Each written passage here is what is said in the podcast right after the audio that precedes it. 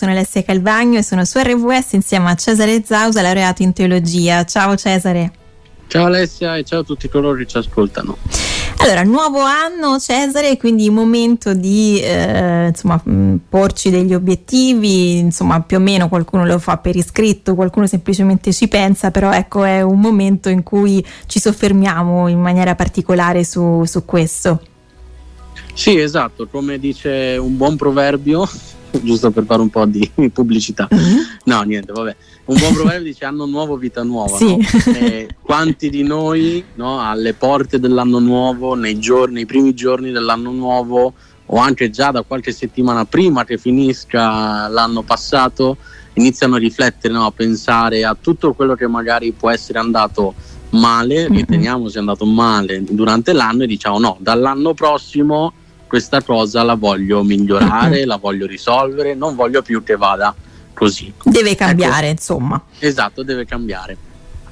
Quindi quali sono questi buoni propositi? C'è uno studio mm-hmm. che negli ultimi anni ha un po' fatto un'indagine statistica su quelli che sono i buoni propositi, chiamiamoli così, uh-huh. eh, più usati, no? più frequenti da parte delle persone. Ecco, nelle prime tre posizioni uh-huh. ci sono eh, il avere una vita sana, uh-huh.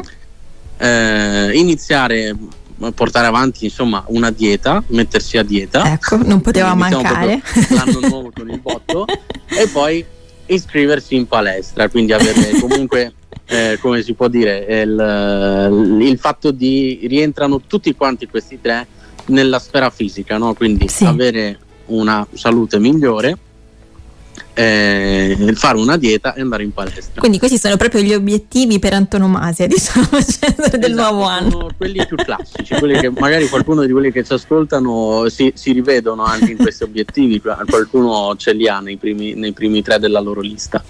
Eh, quello che però magari non, non ci rendiamo conto è che spesso, poi continuiamo a questa statistica, che spesso poi non, non, dico da subito, però è difficile poi portarli avanti. Infatti, sono così ripetitivi che si può capire benissimo che non vanno a buon fine, perché altrimenti non te li proporresti nell'anno successivo. No? Ecco. Quindi il, il, discorso qual è? Il discorso è che tutti questi buoni propositi magari non ci pensiamo, ma in realtà hanno un costo, no?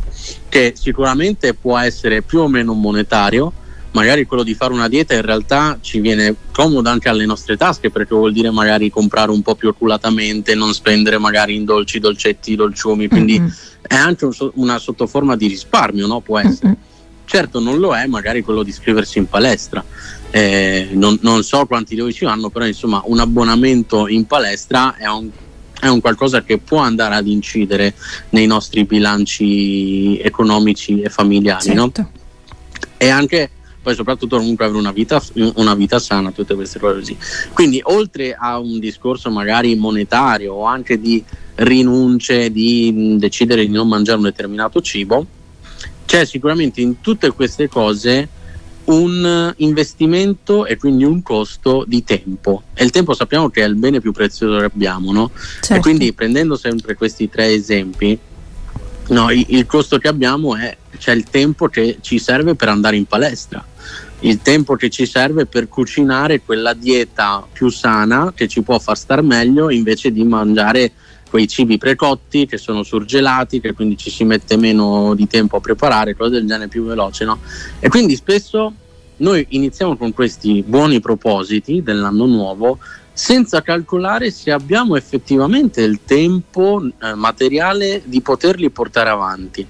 Questo è il motivo principale, almeno secondo questo studio, che porta poi le persone ad abbandonare questi propositi. Mm, quindi la mancanza Perché di tempo, insomma. La mancanza di tempo, la mancanza di riuscire a ritagliare quel tempo, perché probabilmente noi diciamo, vabbè, può essere una questione di abitudine, giusto? Mm-hmm. Creare un'abitudine, creare la, la, la possibilità di fare un'azione ripetuta nel tempo in modo che poi entri nell'abitudine che io eh, sia capace di farlo. Mm-hmm. Solo che sempre un altro studio dice che per modificare, dare in, iniziare a modificare un'abitudine della nostra vita, abbiamo bisogno di 66 giorni di tempo. ok? Quindi più di due mesi sostanzialmente. Quindi noi non possiamo immaginare che, ok, magari per gennaio sono stato bravo, vedrai che febbraio andrà meglio. No, a gennaio praticamente ho fatto solo la metà del lavoro per poter implementare quell'abitudine nuova nella mia vita.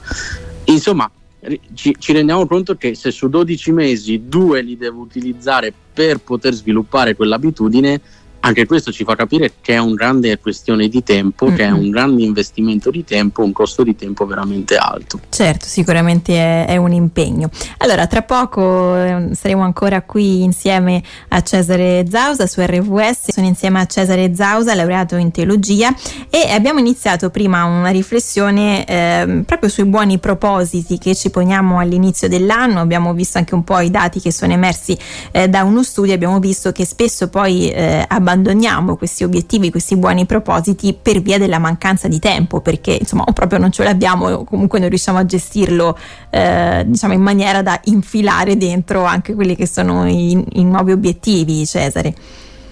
Esatto, e andando avanti su questo discorso, nel senso perché alla fine, alla fine è un buon proposito, no? non è una cosa cattiva quella che abbiamo deciso di implementare nella nostra uh-huh. vita, ma se è un buon proposito, se è qualcosa che mi deve far bene, perché lo perdiamo? Abbiamo visto che è un perché non riusciamo a trovare il tempo e anche perché entra in gioco un discorso un po' più mentale eh, e c'entra la volontà.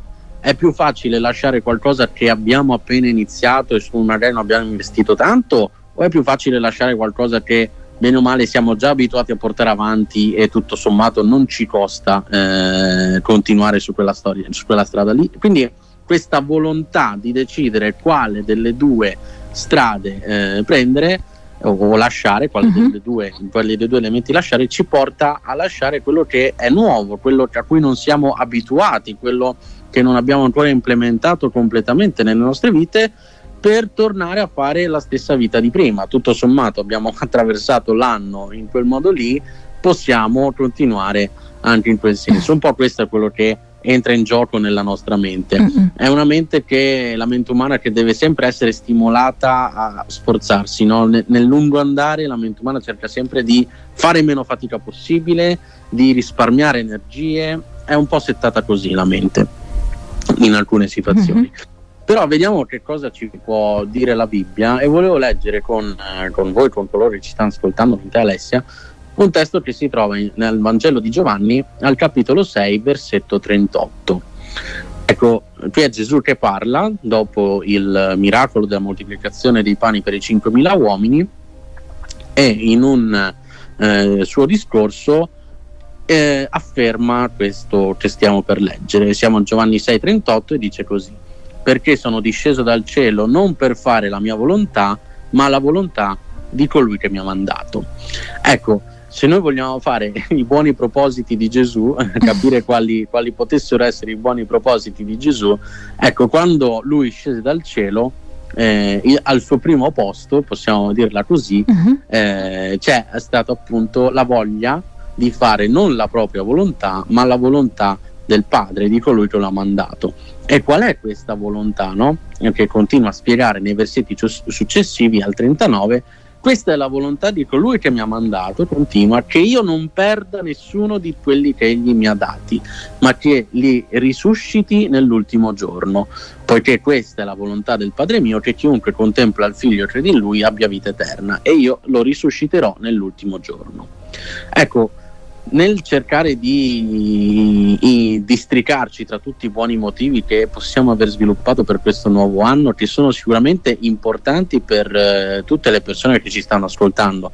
Io non penso che nessuno di noi abbia Mm, come possiamo dire, mm, pensato ad un buon motivo, ad una, a un buon proposito tossico no, per questo nuovo anno. un proposito non buono, che, diciamo, a quel esatto, punto. un proposito non buono, non penso che sia il caso. Ecco, però mi piacerebbe che possiamo anche riflettere su queste parole che ci, ha, che ci ha detto Gesù tanto tempo fa, che sono arrivate anche intorno a noi. No? A volte non è la mia volontà, perché come abbiamo visto prima, se è la mia volontà che devo seguire, tendo a fare le stesse cose che stavo facendo prima.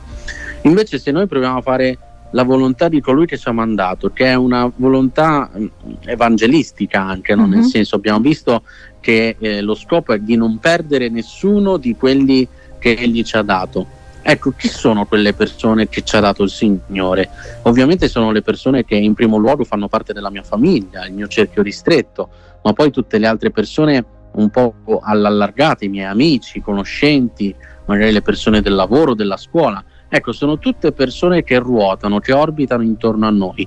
Ecco, se noi proviamo a immaginarli come un tesoro prezioso che il Signore ci ha voluto lasciare no? prima di, di, tornare in cielo e poi, da cui poi ci ha detto che ritornerà nella sua bellissima promessa. Ecco, se noi li vediamo come un tesoro, forse possiamo fare quello step in più, capire uh-huh. che non c'è solo la mia volontà nel gestire bene la mia vita, come abbiamo detto all'inizio, molti buoni propositi sono incentrati sul, sul fisico, no? sul, sul, benessere uh-huh. personale alla fine, ma anche cercare di trovare un buon proposito che possa essere utile anche agli altri, no?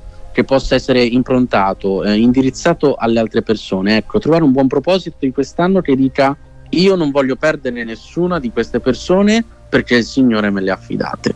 Ecco, al, eh, nel corso di quest'anno provare a eh, realizzare questo buon proposito. Penso che possa essere un buon messaggio per tutti. Certo, quanti. sicuramente un buon proposito da, da, mettere in atto, utile per tutti noi. Grazie per avercelo suggerito a Cesare Zausa, laureato in teologia e alla prossima Cesare.